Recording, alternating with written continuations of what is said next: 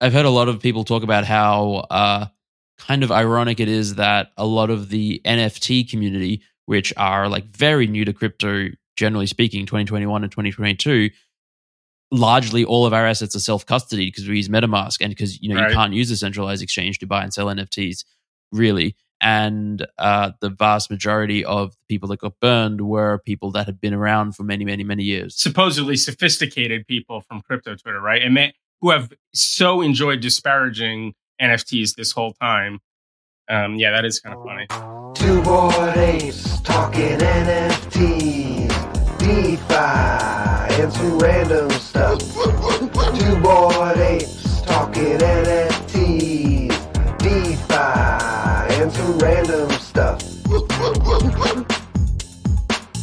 Welcome to episode 61 of Two Bored Apes. I'm your host, Jamie.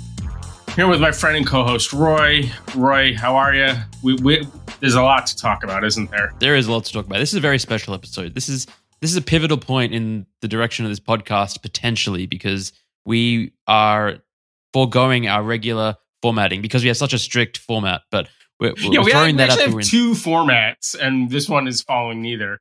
Correct. Yeah, we're not doing Twitter Q and A, which the last two episodes were that. So I think people will be happy to hear that. We're also not doing our usual news of the week, generative art, uh, yada yada yada. This is a special episode to talk about FTX and the drama and the fallout and the everything. Yeah. Because ostensibly it would be the news of the week, but it's it's one of the all time biggest frauds in history. Never Uh-huh. mind just in crypto. So it just seems so big that we might as well just kind of talk about it specifically, and then kind of riff on the implications hmm um, and all of that because it's just it's so big, and the story is pretty fucking juicy as well, and it's still Oh, yeah. unfolding. So there's there's Mhm. a lot to get into.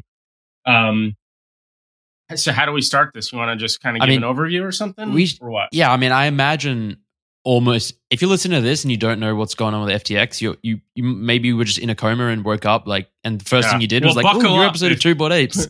Buckle up if you're listening and you don't know anything about it. Yeah. Do you want to give a quick high level overview and then we'll get into like all sorts Sure. of detail? So FTX is an exchange, was an exchange. I guess it still is an exchange, but it's now defunct, basically. Um, and it was run by this guy, Sam. SBF is is how he's known in the space. Um, and just recently, it blew up.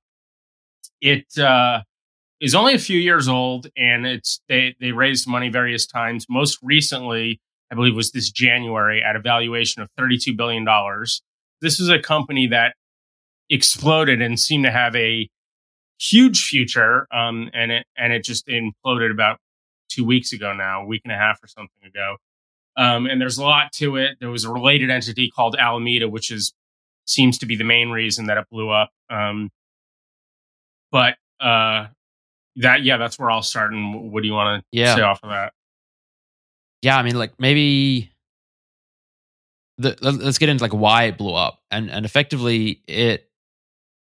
I mean, uh, the, the the short version is there was some concerning news about various things that they were doing, which led to a uh, a mass exodus of people trying to withdraw their money, a bank run, so to speak. And then it just became apparent that they said they paused withdrawals and said, "We don't have the money. We can't pay everyone." And people were like, "Hey, what the hell?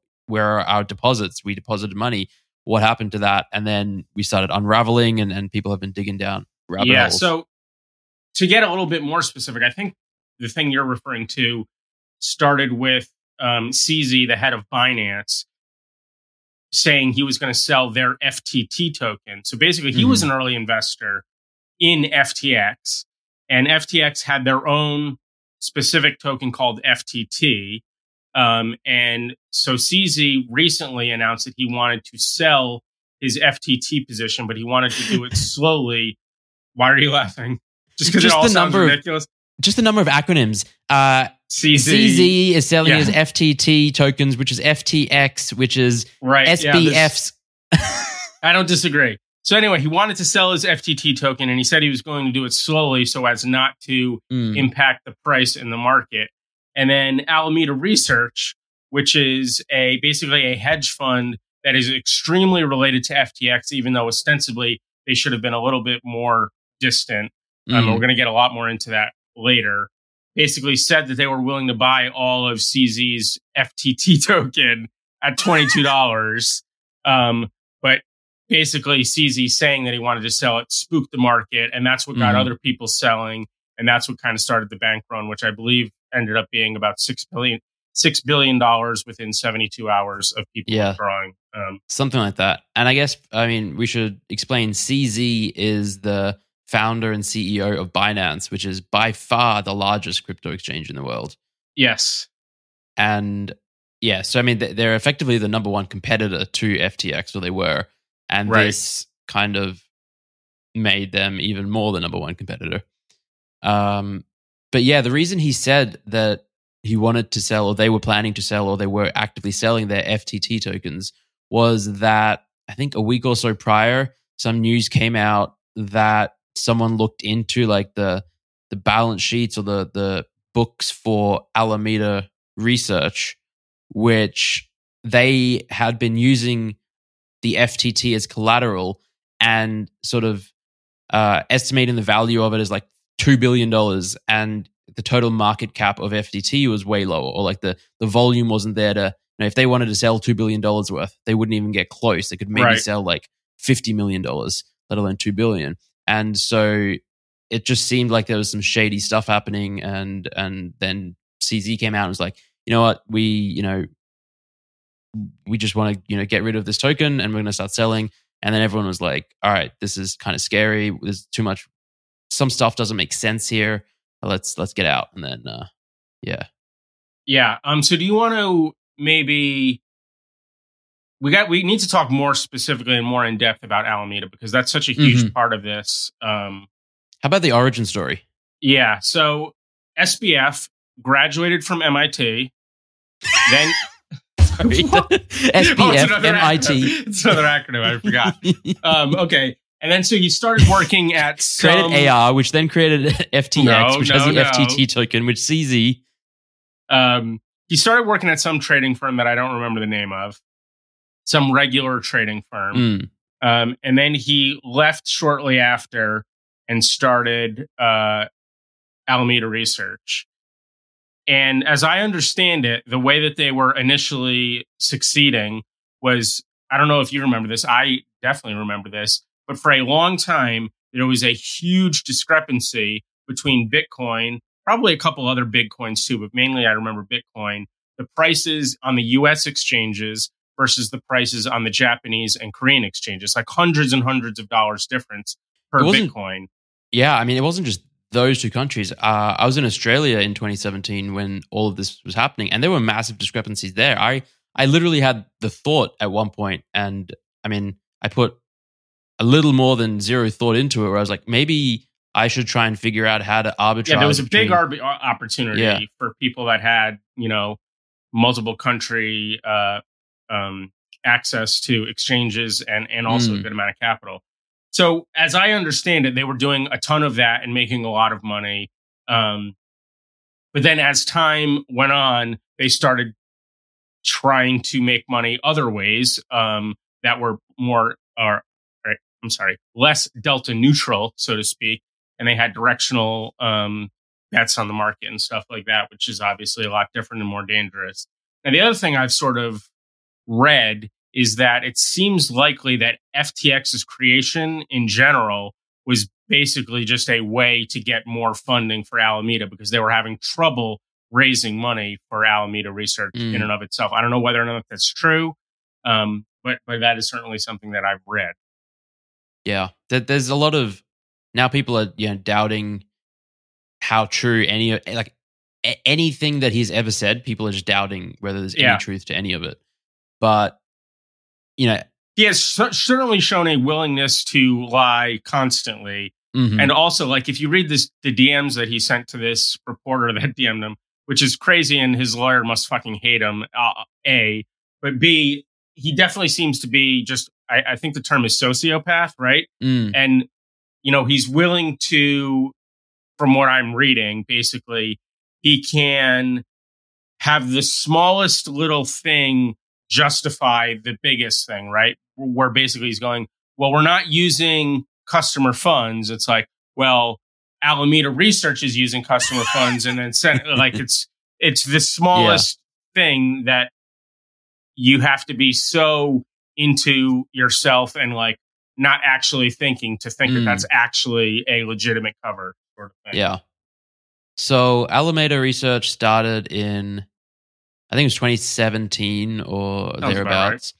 And, you know, the, the origin is a little hazy and, and there's uncertainty on exactly how profitable they were with this arbitrage stuff and how much money they made. But eventually it seemed like they were doing a decent job of making money one way or another. And again, who knows how accurate it was? Maybe they just pretended to Yeah. make money and then raised money from others by like cooking their books and stuff like that. But uh, at a certain point, uh, Sam started FTX, which is a crypto exchange, and uh, it. I think uh, that this this uh, tagline was the uh, the platform for For traders trade- by traders, Yep. which uh, there, there's actually one like one of the other previous massive financial frauds in history has the exact same tagline, which is which was funny. But anyway, they for for any crypto exchange, one of the biggest issues you have to begin with is uh, providing liquidity for tokens. So let's say you're you're trying to uh, you're selling say Bitcoin, Ethereum, you know Solana, pick ten other coins. Uh, if someone wants to come and buy and sell, it's difficult for there to like s- someone has to start off the buying and selling. If someone goes, I want to buy, someone has to be like, I want to sell, and you, it's very difficult to immediately have buyers and sellers that agree on like the same kind of price. So what every exchange does is they get a, a third party company or firm in to basically act as a market maker where they will inject a bunch of liquidity on both sides for buys and sells. And that way, when someone comes in and like a, a, new, a user signs up and say, I want to buy some, and then there's a bunch of prices and they can, you know, they can immediately get liquidity and, and start trading. And what FTX did was used uh, Alameda was the market maker for Right. FTX, which is very uh, like shady, dodgy, and raises a lot of eyebrows and questions. But for and, and a lot of people like had raised this as a concern over the years, but for whatever reason, people just were like, Yeah, "Yeah, that, sort, this seems sketch, but eh." That's sort of a little bit the other funny thing. Funny, not funny because of how it turned out, but like Mm, they had all of the advantages to where it, it they were basically cheating in in a huge sense of the word, right? yeah, In terms of having an informational advantage on on all of their customers and still could not profitably trade. yeah, Um, yeah, I guess there's going to be a lot of, you know, we'll probably step back and go in order and then, but also riff on stuff. One of the other things that I, you know, you keep reading and seeing, um, and there's that famous, uh, interview with Caroline where, where this comes up. They did not seem to be at all into any sort of reasonable bankroll management.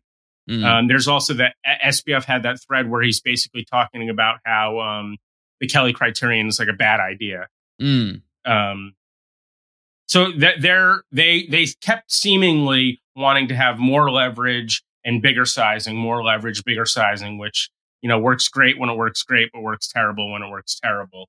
yeah, Um, so what what ended up sort of seemingly happening in in the aggregate, the big thing was that Alameda would lose money, and then FTX would plug that hole by sending customer funds, which they're absolutely positively not supposed to be doing, obviously, to Alameda to plug the hole.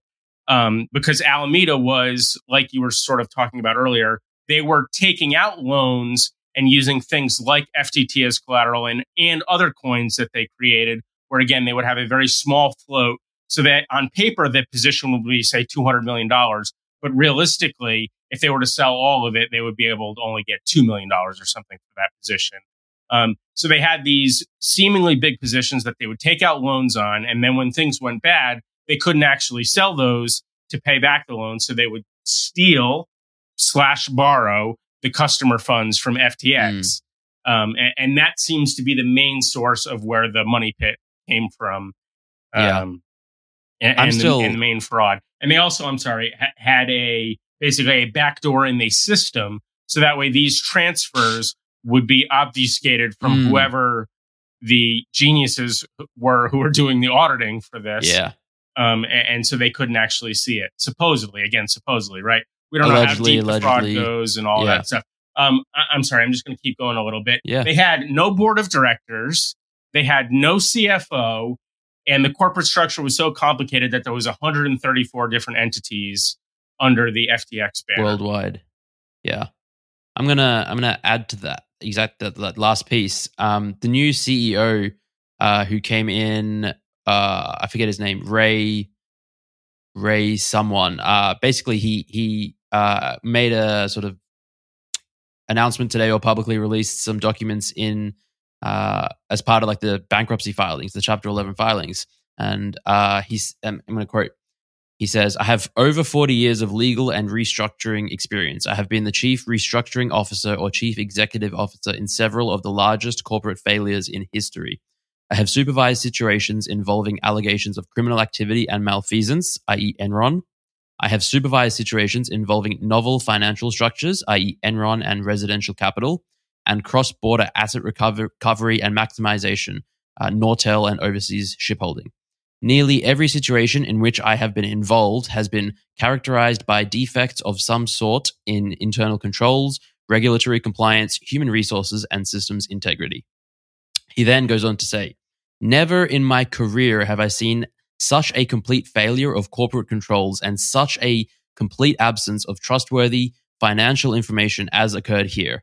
From compromised systems integrity and faulty regulatory oversight abroad to the concentration of control in the hands of a very small group of inexperienced, unsophisticated, and potentially compromised, compromised individuals, this situation is unprecedented. This is coming from someone who oversaw the Enron case.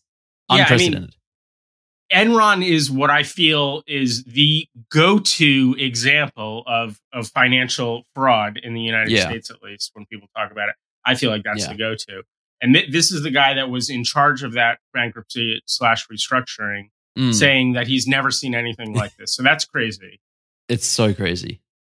Uh, what was I going to say? Uh, yeah, it, it still blows my mind how they like how Alameda lost money because so not only did they have all of the customers' trade information, they could front run trades if they so chose decided to. I saw something today that came out about how Alameda trades were immune from being liquidated on FTX Yeah.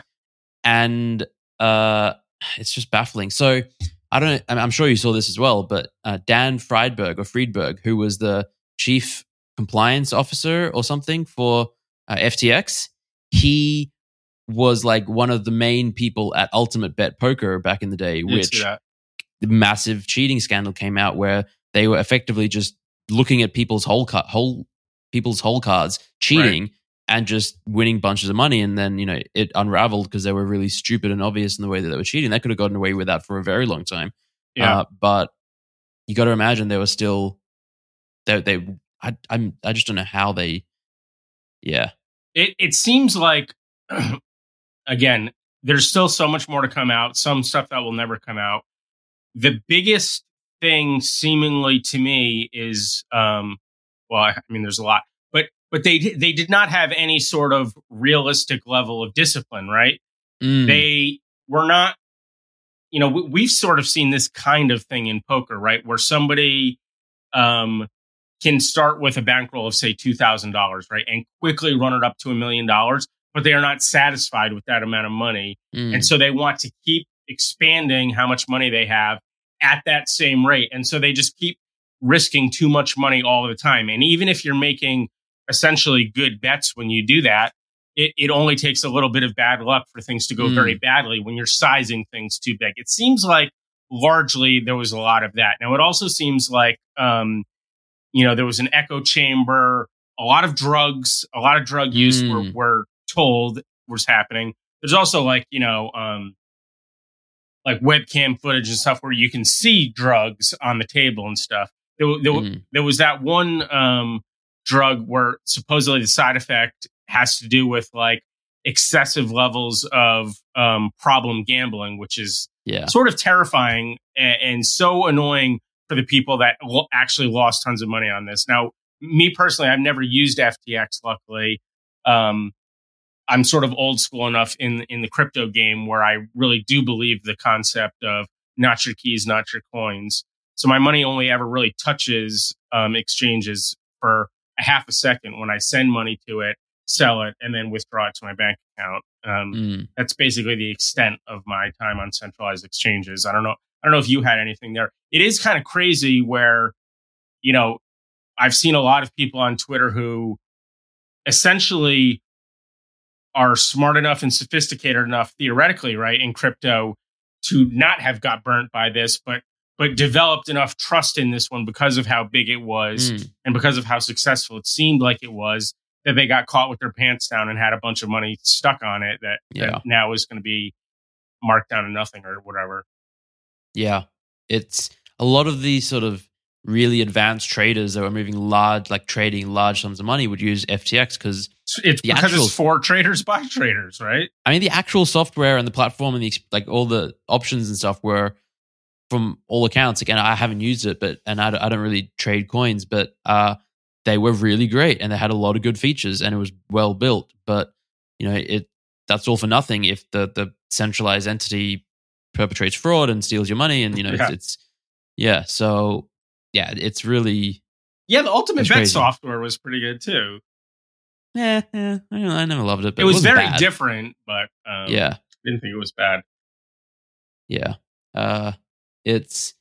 I've heard a lot of people talk about how uh, kind of ironic it is that a lot of the NFT community, which are like very new to crypto, generally speaking, 2021 and 2022, largely all of our assets are self custody because we use MetaMask and because you know Right. you can't use a centralized exchange to buy and sell NFTs, really. And uh, the vast majority of the people that got burned were people that had been around for many, many, many years. Supposedly sophisticated people from crypto Twitter, right? And they, who have so enjoyed disparaging NFTs this whole time.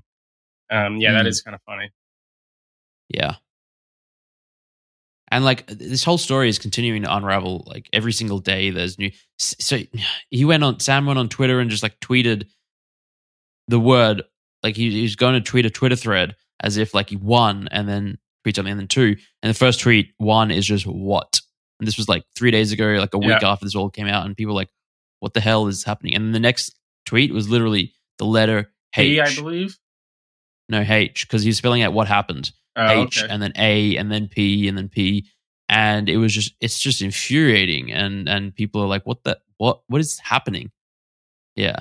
I, I well, what is happening? Yeah. but then it turned out seemingly so there's basically services that um, check whether or not Oh, you're deleting right. tweets, right?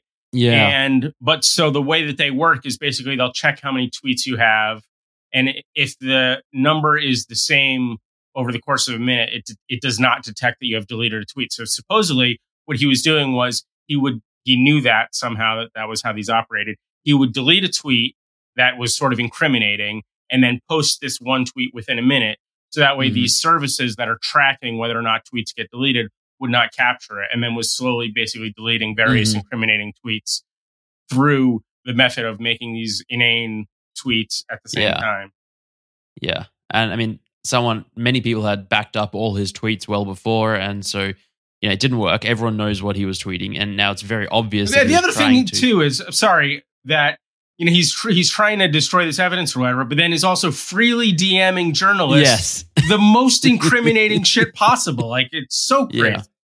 It's it's really crazy. And he's not yeah, he's Um, so we we also haven't gotten into like all of the lobbying he was doing, the political Mm. donations, who his parents are, like who Caroline's parents are. There's a lot of Mm. stuff going on there too that's sort of interesting and, and frustrating. Um, yeah.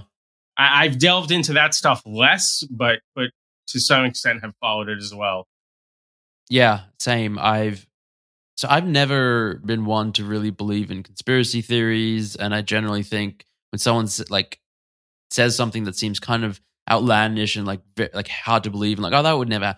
I'm like yeah, I kind of agree. And you know, 9/11 was perpetrated by the government. You know the you know we didn't actually land on the moon, and you know it's all you know the government's doing. This is the first instance that I can realistically be like, there's something very strange afoot, and Oh, you- that- you see that- it. Sorry. Yeah. And I was going to say you see it because a of the amount of lobbying he was doing and how much money he donated to the you know, Democratic Party, uh, who his parents are, who are lawyers and very involved in politics. Uh, Caroline's uh, dad, I believe, was Gary Gensler's boss, and they both went to MIT. They were both working at MIT. Gary Gensler is the head of the SEC and very involved in this space. And then you combine that with some of the news articles coming out from like the New York Times that are basically fluff pieces on Sam, where they're just, they don't mention anything about fraud or stealing money or anything. And it's just really, oh, this is a, a wonder kid who made a bad decision and is kind of collapsing. Poor him. At least he's sleeping at night. And it's just like, all of it combined is like, this, this is whack. Yeah, that that's the New York Times thing is a little bit sort of extra interesting in that recently I believe it was revealed that they had made a conscious editorial decision four years ago or something to only write critically about tech, basically. They, they, huh. they basically decided that all these big tech companies were like too big for their britches and potentially dangerous or whatever. So we need to scrutinize them, which, mm. you know, I feel like is largely true. But also, if you are deciding ahead of time that you're only going to write negative stuff, that's, that's sort of ridiculous too. But, mm. but the idea of scrutinizing them because they're very powerful and, and potentially malicious is quite reasonable to me. But then, you know, ostensibly, right, crypto is also technology. And then they're writing this thing that is not at all critical, basically, of a giant fraudster committing yeah. a giant fraud. Um, yeah, so the, the, there's that. You said the thing about him. He, I believe he was the second biggest donator to the Democrats mm. during this um, election cycle. One of the other guys at Alameda was like the third biggest to the Republicans. I don't know if you saw mm. that. Um, it might be the guy who was the CEO that quit like three weeks ago, and when none of us thought that was weird, and then in retrospect it was weird. I can't actually yeah. remember who's who it was, but you know, another thirty-three million dollars or whatever to the Republicans. But so it's it does seem like um, SBF was quickly on his way to sort of cement uh, FTX's position through regulatory capture. Now, we'll see how much of that is able to still come to fruition and how mm. much the people that are sort of in charge of that kind of decision making will go, oh, this guy was a giant fraudster. Probably the stuff that we were getting advised from him is not such a great idea. It is. Yeah. I mean, like, did you see Kevin O'Leary? Like, you know, my mind is kind of going. But, uh, well, which one did you see? The one where a couple weeks ago he said he would never. That's the safest place or whatever. I saw both. So there's uh, a, a, video of Kevin yeah, O'Leary a, wh- a while back uh, who he was talking on some panel about uh, exchanges and specifically FTX, and then he goes, you know, I have to disclose I am a, a, a paid spokesperson and an investor in FTX, but you know, I believe this is the safest place because this kid Sam, he's a genius. He's got two parents who are compliance officers, and you know, if there's one place I feel safe having my money, it's at FTX with him. And then uh, obviously this all blows up. And then you know there's an interview that or video comes out uh, just a couple days ago. Someone's like all right so all this has happened. You know would you you know would you bet on sam again? Would you invest in him again? And and i didn't see the whole thing but effectively he kevin o'leary starts off with saying yes. Yeah. Ridiculous. Um yeah. so th- that also reminds me did you see the sequoia capital thing? No i don't think so. What happened there? So sequoia capital are big it's a, just a big investing group, right? I think they specifically do VC, but um, don't necessarily quote me on that. And they had invested in FTX a while ago. And when they did it, they wrote like this letter and it was just glowing praise. Um, the guy specifically said he, he felt like he was looking at a future trillionaire. Um, and, you know, talked a lot about his ex- eccentricities or whatever. Mm. And, you know, it's one of those things that seems ridiculous at the time, but seems so much more hilariously ridiculous in retrospect. Um, part of it was about how, like, he's just like playing League of Legends. And because they're like old and out of touch, they're like, well, this, this guy's a fucking genius. And that's another thing that people have been getting a big kick out of, right? Is that he's in like level three bronze in League of Legends and has been for years, which is pathetic to to basically yeah. never level up beyond the fact that he should be playing Dota, not League of Legends, right? He's uh-huh. not even doing well in League of Legends. Yeah, it's th- there's also, uh, I mean, there's this whole other side to him where he's he's been very public about being an effective altruist, Right. Which is uh, basically means that you know altruism is you know donating money, using your money to to help others, being charitable. Uh, being an effective altruist is a concept that well, if you have a hundred dollars, you can donate that hundred dollars right now to charity. You can give it to someone less uh, less fortunate than you, and, and really make an impact on someone or many people's lives. However, if you have like the skills, the talent, the connections, the ability to sort of invest that hundred dollars, you know, turn it into thousand, a million, ten million, a billion dollars, uh, you know, and these numbers can obviously be whatever, but if you can, you know, make money very quickly and then you can donate, d- donate is more effective t- in terms of helping the world to raise more money, make more money, and then donate even more. And he's he's spoken about how he's going to donate billions to charity and to Yeah. here and there, and He definitely got a Uh, lot of like fun, yeah. positive coverage when when he was talking about that a while ago as well. Mhm. yeah, Um, I, now, it, in terms of effective altruism as a concept, is it also basically covering the idea that, um, you know, when you actually do go to donate, right, you can you can use basically math and science or whatever to decide where the money actually has more use, right? It's not just Mm. about delaying it; it's about analytically deciding where you're going to get the most. I think so. Buck, I think. Um, yeah. Which in theory, all of this makes sense. totally Like, makes sense. I, actually do. I have thought about that concept. Right, makes a ton of sense because you sort of think of the, um, um, you know, the the gains or whatever that you're making, um, by not what what, what am I compound interest, right? Basically, Mm. um, by delaying it. Now, I also wonder how much compound interest is there on the donating now, right? Um, Yeah, it's very obvious how the compound interest of the money works of delaying it but like if you you know donate these mosquito nets now that save lives now what are what are the compound interests of good in Mhm. the world that come from that that can sort of act as a counter argument to just waiting Yeah. until you're about to die to actually donate all this money yeah. that's a whole other can of worms though Yeah. Yeah. Man, what a and this has all happened basically. It all unraveled extraordinarily quickly. Like basically over the course yeah of a few days. Uh and the fallout's been going for a week longer. And I think a lot of people are talking about contagion and how we have not so yet BlockFi, seen right yeah, already blew up because of this, as far as we Mhm. know. Um, they had got uh, like a four hundred million dollar loan, I believe, from FTX or from Alameda. What's the fucking difference? I don't know.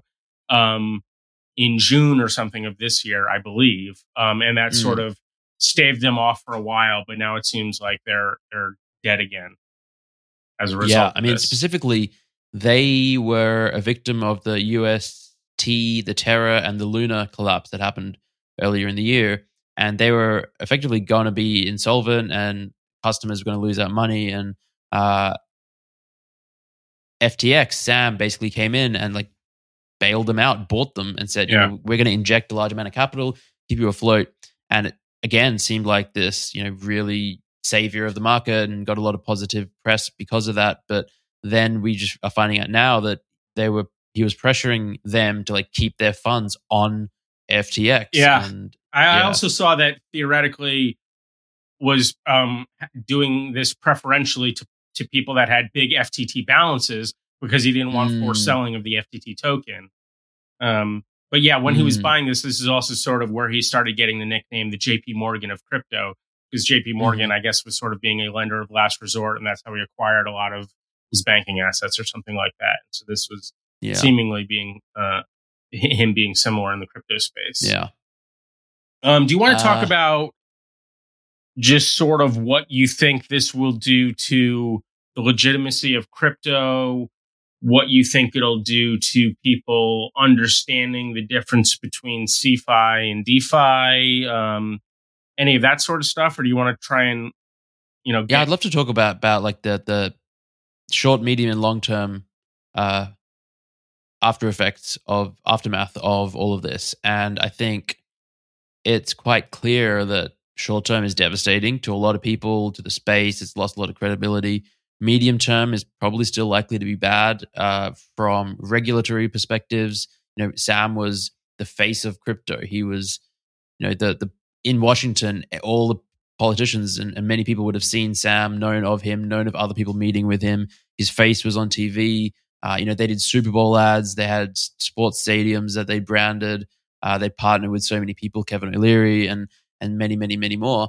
And then for this to all come blowing up, it's sort of like a lot of people, uh, sort of in government and regulators, but also just like you know, just your average person in say the US. I think that's where they were probably most well known, but just around the world as well would probably look at this and go, "Oh, that crypto thing blew up again. It was a fraud. That whole crypto thing was a Ponzi. Oh, I knew it. I knew it. I knew crypto was bad." So people are just going to be like much more likely to stay away and there's going to be a lot of fallout and potential massive regulatory like overreach. I think some sort of regulations are good and needed and, and wanted, but the big fear is that you know there's overregulation and uh, this might lead to more of that.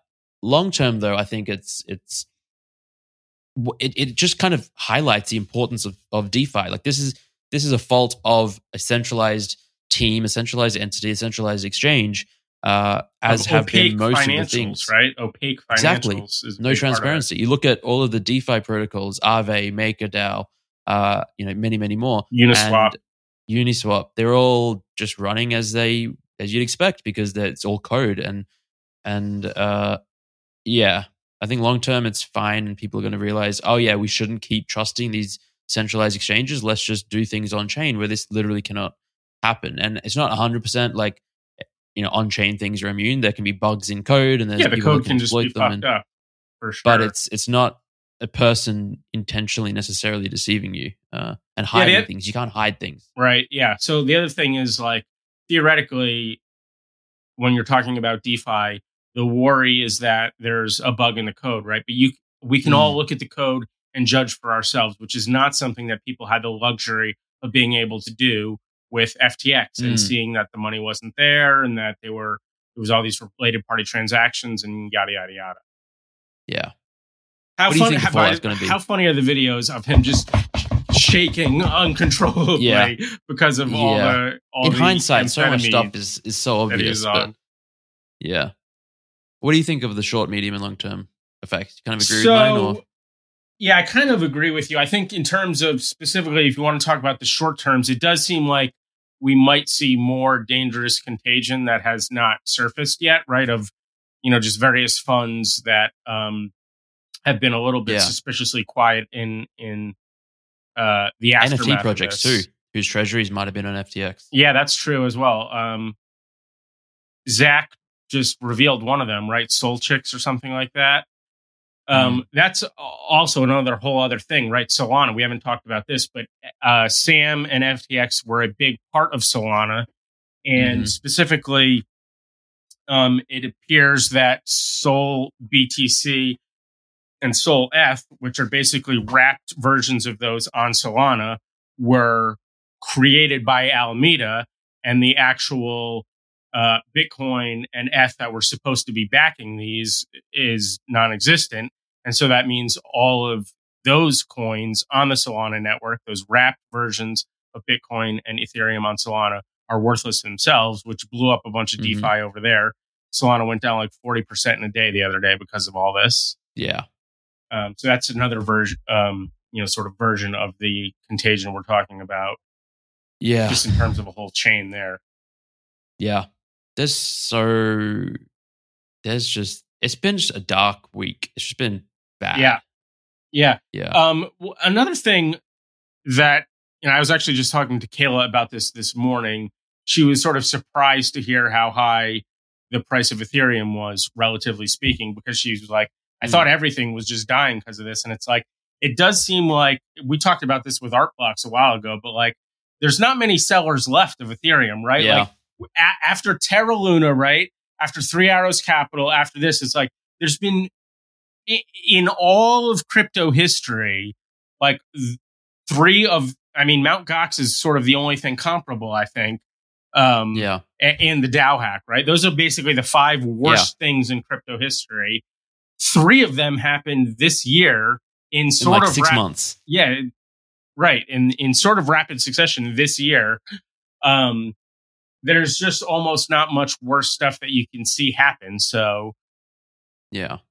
I don't know. It just it, it does seem like now again. th- it, this seems like it's going to scare away all of the potential new money, right? Where the fuck are the buyers going to be at this Mm. point when there's this much scariness and uncertainty and and just, let's let's be clear, right? Outright fraud um, Mm. that has sort of been in the space. Now, a lot of people obviously want to draw a line between crypto and this, right? Because it's not the DeFi, it's not all Mm. of the very pure ethos of crypto, which is is true, but you you can't just fully separate it, at least in the minds of the potential buyers or whatever that you want to Yeah. join the space. Um, so I yeah, it does seem like where the heck like where is the money going to come from? I don't know. But also on the other hand, the forced sellers have already sold, right? Or or most of them have, and all the uh, you know, potential losers of faith sellers, they've already lost faith and sold. Like there's there's not much left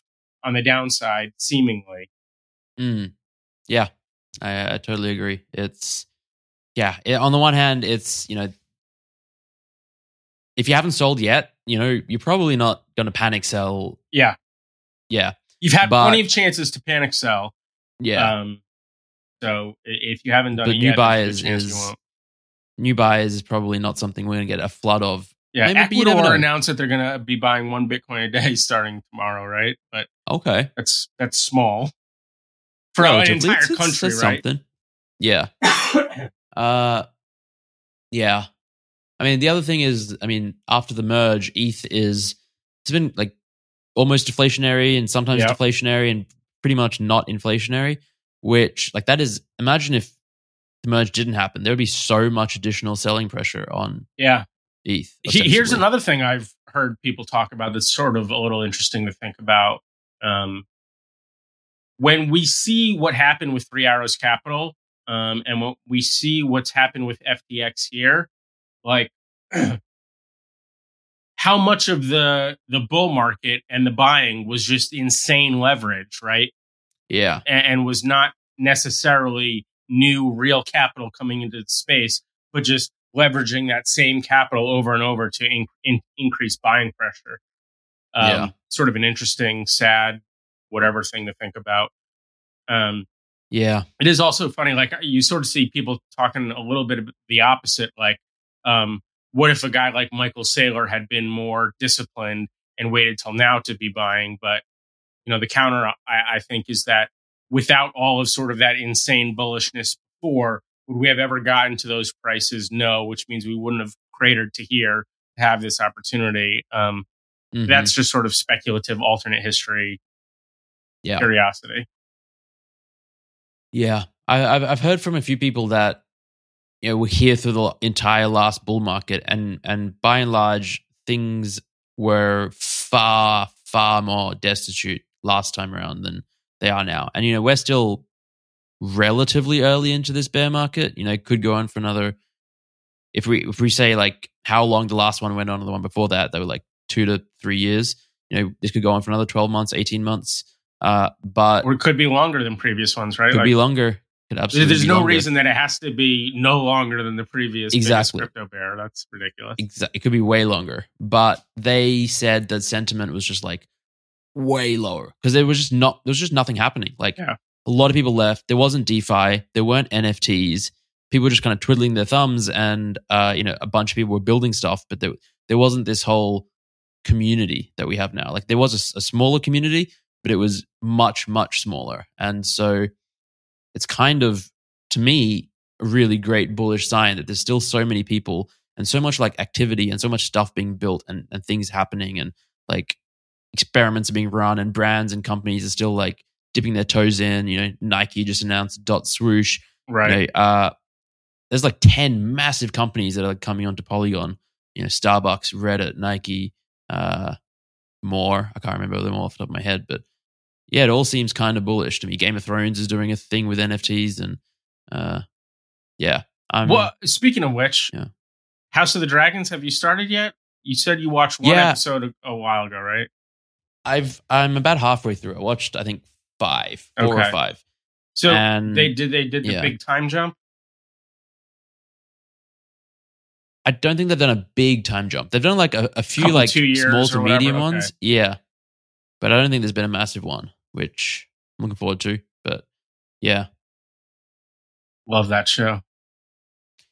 Yeah, I, it is really good. But I'm just still so burned from the last season of Game of Thrones. Oh yeah, I'm over that. Yeah. Um, do you want to? I mean, we can talk about this again, the specific story some more.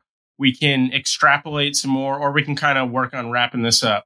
Do you have anything specific you want to get into? kind of wrap it up. I think you know FTX has been it's obviously the the story of the week For sure. and And it will continue. most of be. us it will continue to be.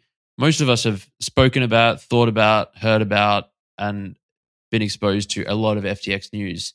And uh, I mean, we could go on for like hours. We could really dig in more, but I think we've done a pretty good job highlighting the the like the Yeah, the big pieces and giving some opinions. So let's let's maybe uh, you mentioned you had a, a cool way of wrapping up the show, a new thing you Well, to do at the end. So it, unfortunately, I thought you were going to interpret that the way you did, where it's like a fun thing or whatever. You know how we're always trying to say like to do good things. Right? I thought of another good one that that Oh, you we can add. Yeah, one? not not not All right. necessarily a Let's- fun thing. That's less fun. but Yeah. it, it is going to be good because it's like why why aren't people doing this? Right? It's going to be a good thing. Um, okay. Just as an aside, I I quite like the new Art Blocks curated drop. I kind of wish I got to participate in it. it. Interesting art to me. Yeah, I haven't had a chance to. I'm so. It used to be every single like I would like that was like the one thing every week I know. would like look forward to. And then yesterday I just saw this thing pop up on OpenSea and it was like top. I was like, oh right, there was an art. It's a Wednesday. There was a obviously there was a curated job. It's been a while and um, I haven't had a chance to look into it, but at, a cursory glance, it looks pretty cool. And uh, That's just a little. maybe let's talk about art for a little bit. Art is You want it to? was just yeah. okay. I mean, we Marfa just happened. Neither of us went. Yeah. but, uh, apparently, there were like 600 people there, which is kind of a large number given how far and difficult it is to get to. Uh, Yeah. it seemed like it was awesome. Tim. Ferriss was there. That's kind of cool. Um, I like his podcast and books. Uh, yeah, it Art Blocks is popping off. They went on this crazy bull run. Like maybe it ended like a week before the FTX stuff blew up Yeah. but prices across the board were going kind of bonkers again. And specifically, I think uh, people were really putting together sets. So season one to eight, a bunch of people put together full curated sets, and then uh, a lot of people just started buying a bunch of curated stuff from those seasons, and especially season one, like Cryptoblots. I think the floor got to like 1.2 or 1.5 ETH at one point, which is uh, historically been one of the lowest floor collections. Yeah. It's high supply, but it's season one, so Yeah. Yeah, high supply and also probably um, not as sort of complex or interesting of art as a lot of the other Yeah. ones, right? Um, but yeah, very high supply as well. Um, it is funny how just you know the entire crypto space is imploding, and then kind of art Blocks buyers are just sort of vibing with the art, right? They don't, they just kind of Oh, don't yeah. care. yeah, it's and and that's sort Ah. of a little bit like you were saying about NFTs in general being it's sort of it's sort of separate in a lot of ways because you know there the crypto stuff is a lot of it's so theoretical right? But as far as use cases and stuff like that like the pure art NFTs it, it's it's already the thing that so much of crypto wants to find right is use cases um, that are far off into the future. But that the the art is already there. It's already happening. Um, Yeah. and art blocks is sort That of is- the center and, that is in front of everything. that. Yeah, it's yeah, it's been going great. fxhash has been doing really great. There was a new collection that dropped. Um, I can never pronounce it. Uh, let me try. Asequia, maybe don't know about it by the Paper Crane and Rich Pool. Uh, yeah, it just I think within like a few days or a week, it's like the tenth most traded, like high oh volume i've seen collection this on on FX twitter Hash. a bit looks Yeah, a little bit like bent a little bit. Uh, also looks a little bit like oh, I forget the second most recent gmDAO drop, not DK. oh factura maybe yeah, it yeah, does look a little bit like some of dk motions um like yeah, scenes where he's got his character Mm. walking through a little bit to me. Oh, I love DK so much. He's so good. Uh, but yeah, fxhash has been chugging along, doing pretty good things. Generative art is. I just- listened to our, our generative art is episode of. Waiting to Be Signed. I thought it was really good. Oh, yeah. Everyone should go check that out. Uh, It, it was a- sort of the funny thing. We've talked about this a little bit before, talking about like listening to our own podcast, but like hearing me talk, I'm like, this guy's making some great fucking points. Like that's exactly that's exactly what I think, and that's exactly how I would phrase that. It's like, yeah, Yeah. no shit, Jamie, that's you. yeah. So stupid. uh, yeah. But we're pretty smart though, right? Yeah, maybe. I don't know. Yeah. Some people like it. We think we are. Yeah. um, all right, let's Um, let's wrap it up. Wrap it up. You want to play a game? Sure. You do we want to do a giveaway or just play the game for fun? Let's just play for fun. We've, Okay. we've done a few giveaways. Let's play for fun. Uh, ooh, I got a good one. Okay. Okay. By the way, for the listeners that don't know, the name of the game we're playing is What Am I Thinking? And we're not going to tell you the rules because we don't have that kind of time, but you'll figure it out. Ready? Three, two, one. Tank, Lollipop. tank, and lollipop. Wow. Tank and lollipop. Those are pretty far apart. That's really what the. How do you Um, how do you combine those two? I sure. Okay. I got I something, got I guess. Three, two, one. Soldier. Person. Soldier in person. Wow. Soldier in person. Okay. Okay. I I I got something. Okay. Three, Kinda. two, one. Teenager. Army. Teenager and army. Okay. I got another one. Three, two, one. Recruitment. Military. Recruitment and military. Okay, I got one. Boy, army would be great. Uh, okay, sure. Three, two, one. Draft. War. Draft and war. Oh, we're doing that circling the drain thing. uh, Draft and war. Okay, I, I now, guess. soldier would be really good, but ready? draft, no, not yet. Um, uh, sure. This is we're not going to match. I can tell by that. Three, two, one. Conscription. Gun. Conscription and gun. Boy, we might. This is one of those ones where we might have to give up because now, like the correct No, answer, is we're not giving up. Conscription and gun. Is that what you said? Yeah. Okay. Um. Okay. Three, two, one. Supplies. Supplies and death. Supplies and death. Okay. Three, two, one. Casualties. Grass. Grass and casualties. Okay. Okay. Three, two, one. Fertilizer. Grave. Fertilizer and grave.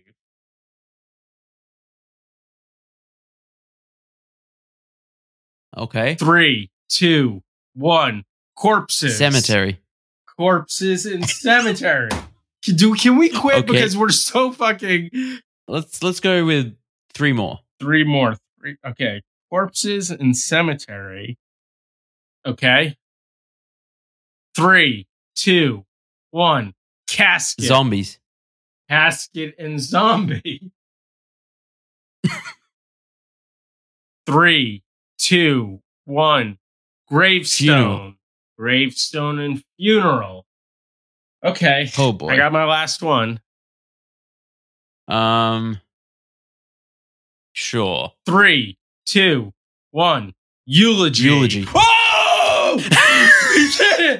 we did it! That was amazing.